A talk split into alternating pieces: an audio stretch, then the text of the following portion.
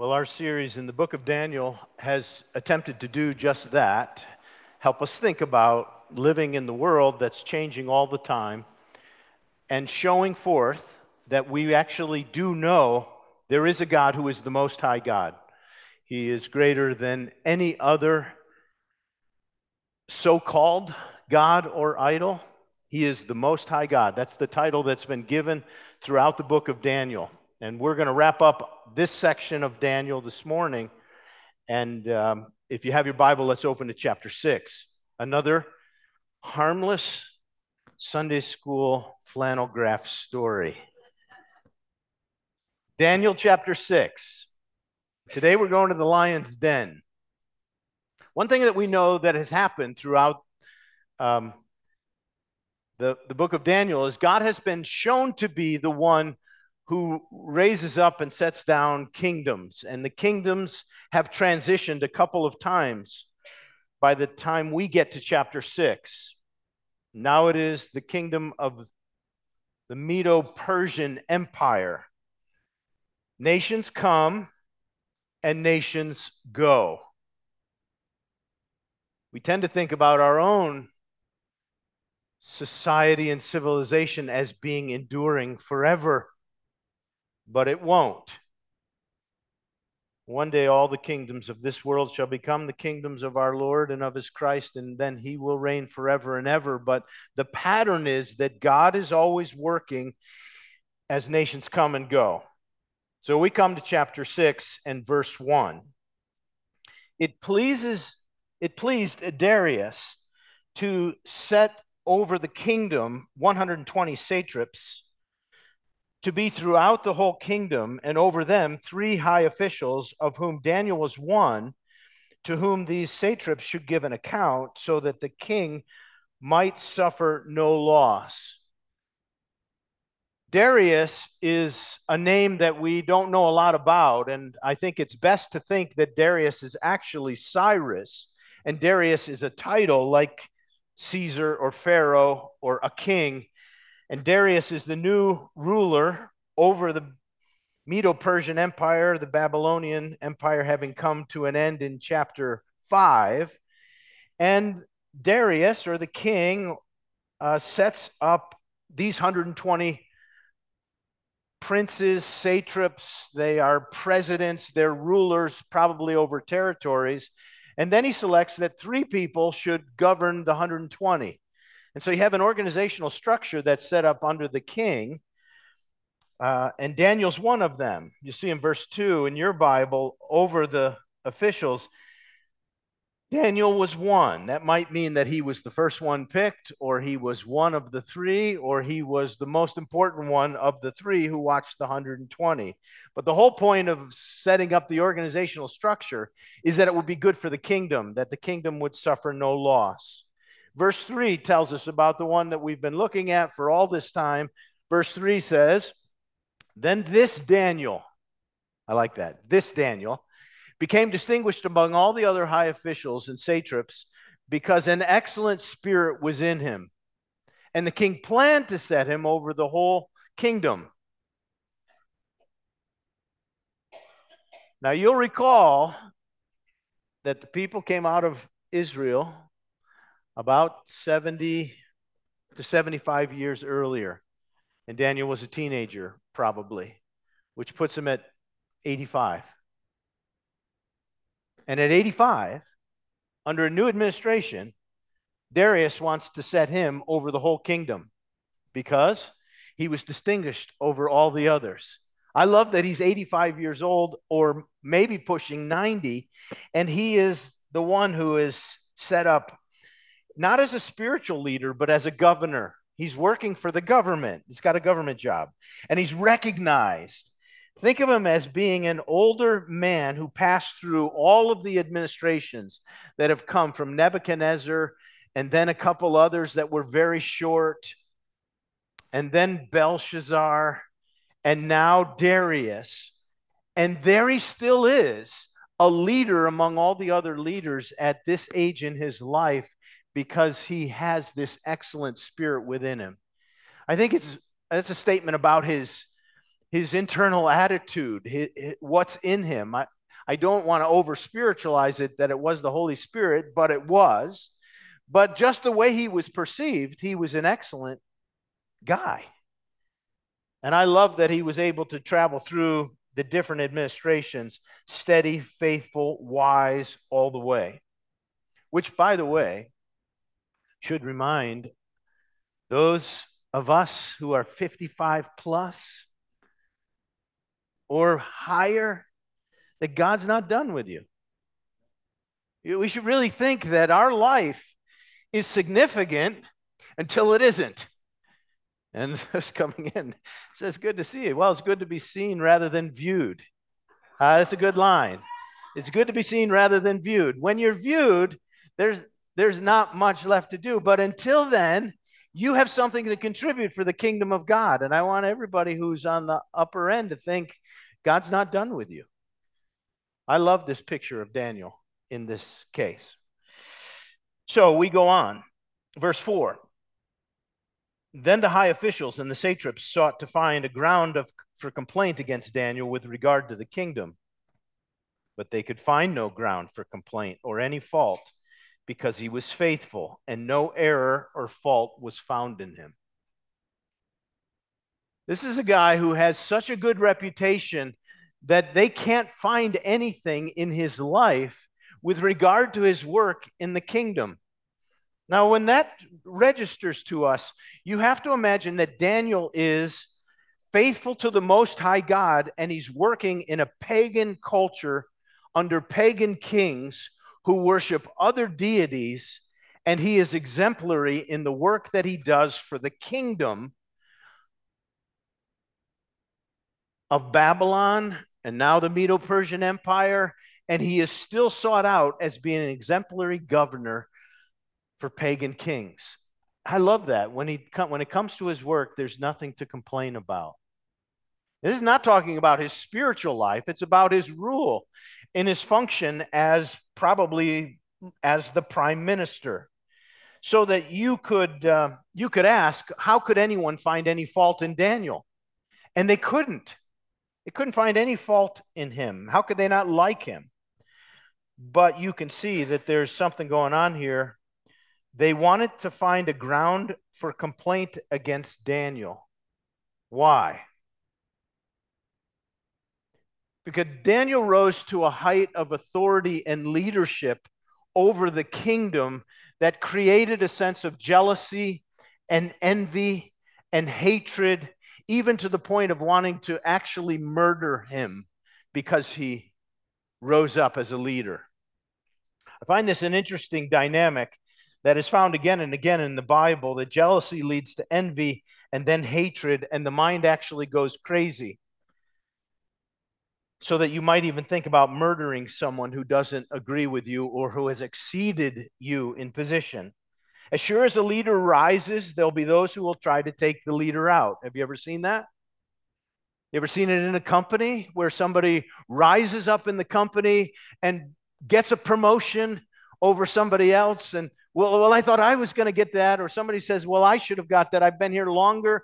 And that happens in the company and is, let's figure out a way to tear them down. Happens in the university, if somebody who gets tenure and somebody who doesn't. Um, there are these things called social media platforms now where someone can rise in prominence on Twitter or whatever. And boy, you think about someone rising up to, to be somebody on Twitter, and how long does it take until somebody's trying to pull them down? You know what I'm saying? Can it happen in the church? I think it happens in the church. It happened to the Apostle Paul. The Apostle Paul was a great apostle preaching. He was in prison, and suddenly there arose people who purposely tried to make Paul's life difficult for him while he was in prison by the way in which they were doing their ministry. In Philippians chapter 1, he said, Some indeed preach Christ out of envy and rivalry, and others from goodwill. The latter do it out of love, knowing that I'm here for the defense of the gospel. But the former proclaim Christ out of selfish ambition, not sincerely, but thinking to add affliction to me in prison. Like, where does that come from? It comes from this sense of envy and jealousy that would lead someone to say, I should have that audience. I should have that. And you have Daniel, who is absolutely exemplary in everything in his life. He had done no harm to any of them, but they want to take him down. He is a shadow, a foreshadow of someone who had no fault, although he was a sinner, right? He wasn't the Christ. But he does foreshadow the Christ, where it says of him he was perfect. He, he could find no fault in him, but they want to destroy him. Can you imagine anyone being upset with Daniel? It doesn't make sense. But can you imagine anyone being upset with Jesus, the Son of God, who never sinned? Can you imagine that? What led that? That was jealousy, which led to hatred and attempt to murder. And that's the whole part of the story that's happening here. So, verse 5 Then these men, who could find no fault in Daniel, said, We'll not find any ground of complaint against this Daniel unless we find it in connection with the law of God. We have to figure out a way to pit Daniel against his fidelity to his God. And if we can find a way to put a wedge between Daniel and his God and Daniel and the king, we'll get somewhere in taking him out because that's all they wanted to do was take Daniel out. And we know he's not going to compromise his faith with his God. Now, listen, this is a really crucial understanding of what happens here that when the laws of God contradict the conventions of mankind and the opinions of man and the laws of man, that'll be the point of attack that the enemy will come to take in. What does God say that the culture disagrees with? What is the government or culture saying that God says no to? And Daniel's going to be put in a place right now where he's going to have to make a decision. You will not bow down to another. It's the Lord God you serve. So they've got to find something in the law that will make Daniel have to compromise. Before we go further, let's just think for a moment.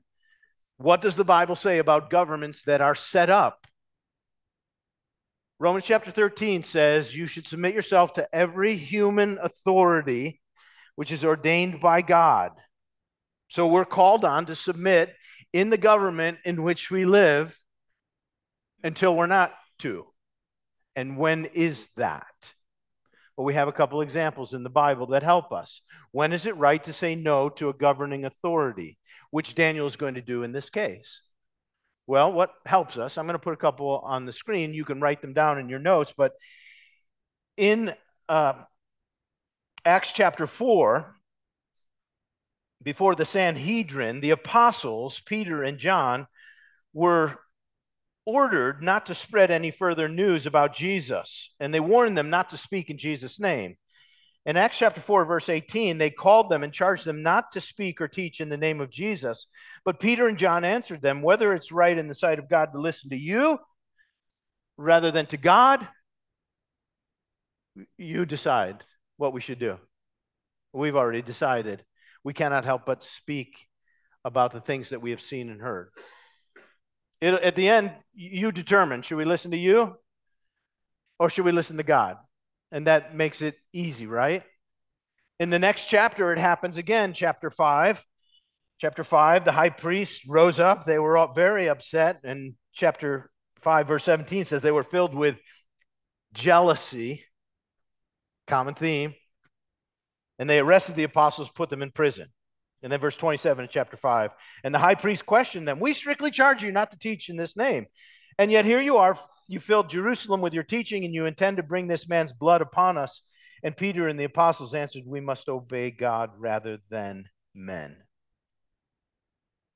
So, when does the law of the Medo Persian Empire, when is it right to set it aside? It's when it contradicts with the law of God.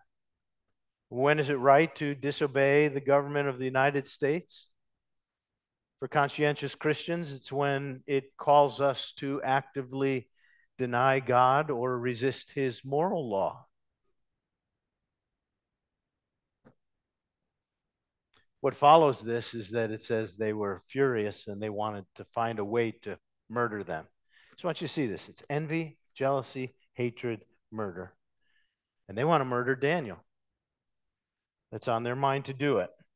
Let's go back to our text. I'll just tell the plot. It's not on the screen, but in verse 6, then the high officials and the satraps got together and said, Oh, Darius, live forever. That's what you have to say when you go before the king. Go, king, live forever, which they won't.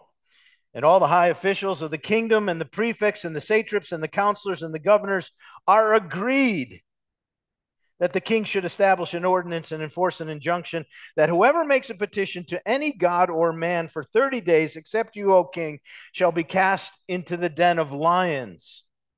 Now that's a that's a tall order, isn't it? They come before Darius and they say, We're all agreed. Was that true? No, it wasn't true. It was a lie. Daniel hadn't been consulted, I'm sure. And here they say we're all agreed. Suddenly there's a big group think going on, which happens in the mob mentality. Everyone, everyone is saying, you ever heard that? I get that. Everyone's saying, well, maybe everybody, but probably not everybody, but we all agree that you should do this. And they appeal to the, the ego of the king. We want to make you God for 30 days. We want you to be the only one that anybody can ask anything of. No one can pray to any other deity except you, O king. And for some foolish reason, the king, who's a pretty decent man overall, thinks this is a good idea and he signed the document in verse 9. But you can tell that they appeal to his pride. How silly that that someone would think I could answer all the petitions of all the people for 30 days. Anyway, verse 10 When Daniel knew that the document had been signed, he went to his house where his windows were open in his upper chamber, open toward Jerusalem. And he got down on his knees three times a day and gave thanks before his God as he had done previously. This is the key to Daniel's life of consistency for all the years that we followed him through the first six chapters. He got down on his knees and he prayed before God, probably following the prescription that David had laid out in Psalm 55 in morning, noon, and night, I pray. And Daniel had a rhythm of his life that included prayer. All of us should think that the consistency that we've just celebrated in the life of David, his faithfulness over 85 years of walking with Jesus, is grounded in this verse, verse 10, that he still went back, as he had always done, to his prayer room to pray to God and to ask for his help. He was a man of prayer. Let's not underestimate this for the whole story about Daniel. I was thinking about the way in which prayer has shaped our church. And could I just remind you of some things that have happened in our history as a church together, to which God be all praise? But some of us were thinking about it, and I recall that it was in 2005 that for some reason we began 2005 with an initiative as a church that we just began to pray. And we said, starting in January, we're going to pray for 100 days. We called it 100 Days of Prayer. We made a notebook and we gave it out to everybody in the congregation. Some of you may remember that. We had a sort of a schedule to pray through for 100 days in 2005. And do you know what happened in 2006? 2006, we launched the Erie campus. And I make a connection between entreating God for something and God moving. And today, what's happening in Erie is absolutely off the charts, wonderful, awesome, what is happening there. And I don't think it comes from human ingenuity. I think it comes from entreating God and asking Him to move, and He did. How about 2019? In 2019, 100 days wasn't enough. We were going to celebrate 130 days of our history, so we prayed for 130 days in 2019. Do you remember what happened in 2020? Thornton. And somebody giving a church building and property to us. And today we're off and rolling in Thornton. I just say that to say we have a history of God working through prayer. Do you? Can you say in your life, I know that when I get on my knees before God, He works, He moves? You have a big decision that you have to make? Do you have to take a stand? Is there some place in your future that you need to be courageous? I want to encourage you. Look at the life of Daniel, who, who got down on his hands and knees before God. Now, you might say, well, why did he do this? Why did he go out in front of everybody in the window? I think it was the pattern of his life that he did. And he wasn't going to make a compromise about that. Verse 11 says, And then these came by agreement and they found Daniel making petition. I bet they, they had it all set up. They were going to go find him right away. And then they come to the king and they said, Didn't you sign an injunction that anybody who prays to any other God besides you for 30 days is going to be cast in the den of lions? And the king said, Yes, it stands fast according to the law of the Medes and the Persians, which cannot be revoked. And I think that uh, we don't know too much about this uh, law but they didn't make many laws so that they wouldn't have frivolous laws. That's smart. And so when they made it, it couldn't be undone. And they came to him in verse 13, not on the screen, but in your Bible. They answered and said to the king, Daniel, one of the exiles from Judah, pays no attention to you, O king, or the injunction you have signed, but makes his petitions three times a day. If you're looking at verse 13, you can see right away that that is a vast overstatement. That they would accuse Daniel of paying no attention to the king. That's not true. He's been a faithful servant all the way through. But they want to take him down and tear him down immediately. He makes his petitions three times a day. Well, suddenly, verse 14, the king heard these words and much distress.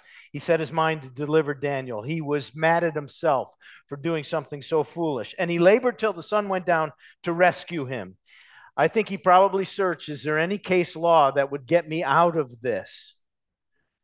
And he couldn't find it. And they said, Oh no, King, you it's the law of the Medes and the Persians. It has to be established. So, verse 16 the king commanded Daniel, was brought and cast into the den of lions, and the king declared to Daniel, May God, whom you serve, continually deliver you. I love that verse because the king knows the testimony of Daniel in verse 16. May God, whom you serve, continually deliver you. And then a stone was brought and laid on the mouth of the den, and the king sealed it with his own signet and with the signet of his lords that nothing be changed. In verse 18, the king went to his palace and spent the night fasting. No diversions were brought to him, and sleep fled from him. Now, the king regrets what he has done, and he is just uh, goes right back to the palace. Nobody's waiting around the lion's den. There was a big cave normally, and the lions, many lions were in it. It was a way in which they carried out executions. They were thrown into the lion's den as a means of capital punishment. So that existed. And this sealed up, and Daniel's down in there. But I love the hope of the king. May the God you serve rescue you from these lions.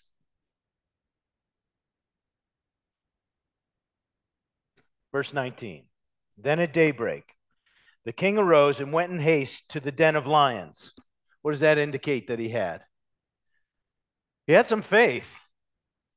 And he didn't give up. Says there's no possible way that Daniel's going to make it out of there. He didn't sleep all night. It says, eh, eh, you know, he, he ate, ate nothing, drank nothing, listened to no music, had no diversions, no entertainment, no women, nothing. And he was just in anxiety all night long in his palace. But at the break of day, when the light's coming up, he runs and as he came near, he cried out in a tone of anguish, Daniel, servant of the living God. That's not insignificant. Servant of the living God, who should be as good as dead in the lion's den. Has your God, whom you serve, continually been able to deliver you out of the mouth of the lions? If I were Daniel, I would have waited. Daniel. But he doesn't. He answers right away. And Daniel said to the king, O king, live forever. Even in the lion's den, he answers that way King, live forever. which you won't. My God sent his angel and shut the lion's mouth, and they have not harmed me, because I was found blameless before him. And also before you, O king, I've done no harm. God sent his angel, an angel, and he shut the mouth of the lion. I don't think there were two or three, I think there were many lions in there. And the angel shut their mouths because I was found blameless. And that, in a sense, is true. He's not sinless, but he was innocent of this charge. Verse 23 Then the king was exceedingly glad and commanded that Daniel be taken up out of the den. So Daniel was taken up out of the den, and no harm was found on him because he, he trusted in God. And there you have the story. He's taken up out of there, alive, well, trusting in God. And we say, unbelievable.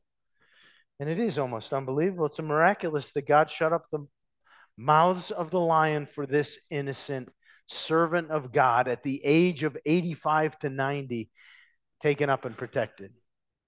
Liberal commentators have said, well, they must not have been hungry lions. They must have just been recently fed. No. Or Daniel might have hidden out in there in some corner. No. Because what you see, what happens next is the king then takes all of the accusers in verse 24 and he gathers all the accusers. And according to the law of the Medes and Persians, anyone who is guilty of a crime, he and his whole family would be committed. That was a Medo Persian law. So you look at it and say, why does the whole family go in there? That was the Medo Persian law. And so it was done, and everybody was thrown in. And if you read verse 24, you know that everybody else who was accusing Daniel and all the family with them were thrown in and then they were crushed before they hit the ground. And that detail is simply in there to say they were real lions. You know, that they were hungry enough. And this was a work of God to protect his servant. Let, us go on and we'll finish what we need to take away. Because this episode is not so much about Daniel as it is about God. Okay? We sing a song, Dare to be a Daniel. But it's not so much about Daniel. Verse 25 uh, Darius wrote to all the peoples and nations and language that dwell upon the face of the earth. That, that's the way it's been said a couple times that everybody that they could reach, anybody in the kingdom, peace be multiplied to you. I make a decree in all my royal dominion. People are to tremble and fear before the God of Daniel and suddenly becomes a convert to be a champion for Daniel's God because he says three things about Daniel. Number one, he says, For he is the living God, enduring forever. God is alive. And what Daniel, what Darius does now is he makes this pronouncement that creates a theology about God that is correct and accurate, even from this king who may or may not have been fully committed to Yahweh. But he says these things. Daniel captures them. And number one is the God of Daniel is a living God. Do you believe that God's alive? You remember verse 20? Daniel, servant of the living God, has God been able to save you? You are the God of the living God.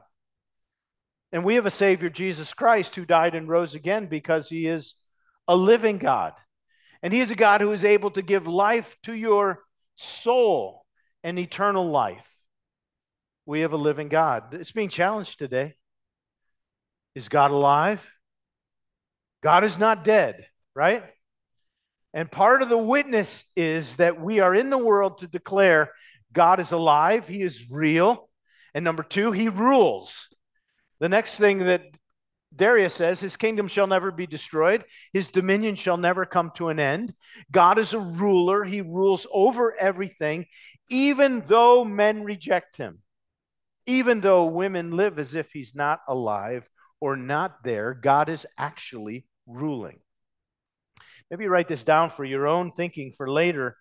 But in Acts chapter 17, when Paul is making his defense on the reality of God, he talks about God ruling over nations and ruling over people. He says, The God who made the world and everything in it, being the Lord of heaven and earth, does not live in temples made by hands. He's not served by human hands as though God needed anything, since he gives to all mankind life and breath and everything and he made all the nations to live on the face of the earth and determines their allotted periods and boundaries of their dwelling place so that men might perhaps seek God and find him. He's not far, for in him we live and move and have our being. He is a ruler, whether we know it or not, and we can find him, seek him. And if you've been holding God off, the living Jesus Christ came to help us know him. And I, I would encourage you to look at this episode in Daniel and say, There is a God who lives, there is a God who rules, and I want him to rule in my life. And the last thing he says is, He rescues, He delivers, and He works signs and wonders in heaven on the earth. And He is the one who saved Daniel from the power of the lions. He's a rescuer. And if you don't know him yet, or if you don't know who he is, the one thing he wants to rescue from is your own sinfulness, your, your own failure to live up to the way God asks. And here's Darius saying, There's a living God, there's a ruling God, there's a rescuing God. And if you need rescue, he's there. He's there. I love that this is for us. Could I give a word Daniel is the exception. It's hard to think of him as the rule because there are many believers who took a stand and ultimately lost their lives and are today around the world. So we look at that and say it was God's pleasure to rescue him here, to close the, the mouths of the lions and to pull him up out of the pit. But Isaiah, did he trust in God? Yeah, and he was sawn in two. The Apostle Paul, hero of the faith, author of much of the New Testament, apparently lost his head under Nero, beheaded. Peter, the apostle, faithful after denying the Lord and then living his whole life to martyrdom and crucified upside down. There are plenty of stories where the rescue is being ushered into heaven. And as with Paul, for me to live is Christ and to die is gain. Daniel is an exemplary man who was faithful throughout all his life, and his foundation was prayer, and God was with him through it all. Because God's a living God, He's a ruling God, He's a rescuing God. Let's pray to Him. Father, whatever we're in this morning, I pray that you will give us a vision for our life to be, in some sense, like Daniel, faithful under intense difficulty, when we're challenged, whether to take a stand, to draw a line, I pray that we will have an internal sense of resolve and trust in the Lord that's rooted in a life of prayer that says, You are who you say you are. It, it is a battle to live in a world that wants to contradict your law. And I pray that you'll give us courage to remember that the battle belongs to you and that you sustain us in the midst of these times. And I pray that you'll just give us a heart, Lord, to think of Daniel, to trust in you, to pray and to believe you are the living God, the ruling God, rule in us, and you are the rescuing God. I pray for anybody here today who needs to be rescued from eternal judgment, being away from the presence of God, that this would be the day that they would call upon you and be saved. In the name of Jesus Christ, we pray. Everybody said, Amen. Let's stand together and sing.